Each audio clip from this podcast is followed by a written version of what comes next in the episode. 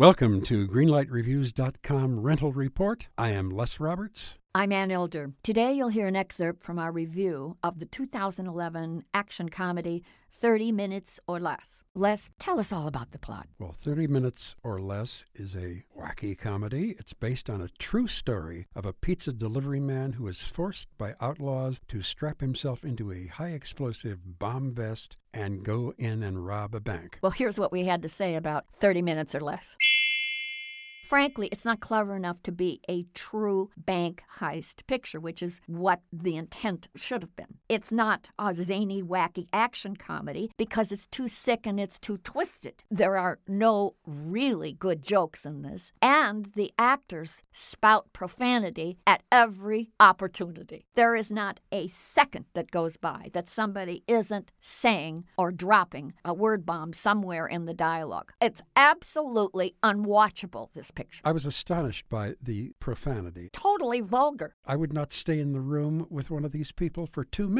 Agreed. There's nothing going on for this film. Well, I guess you know what light I'm giving this one. Oh, I can't wait to hear. Yeah, let me think here.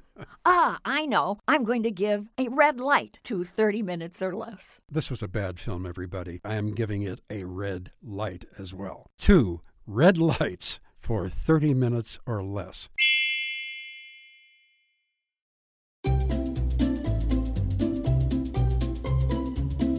Hello, and welcome to Novel Conversations, a podcast about the world's greatest stories. I'm your host, Frank Lavallo, and for each episode of Novel Conversations, I talk to two readers about one book. And together, we summarize the story for you. We introduce you to the characters, we tell you what happens to them, and we read from the book along the way. So if you love hearing a good story, you're in the right place. Our ninth season is coming this fall.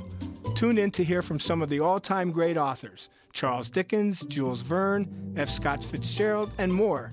Subscribe to Novel Conversations wherever you listen to podcasts.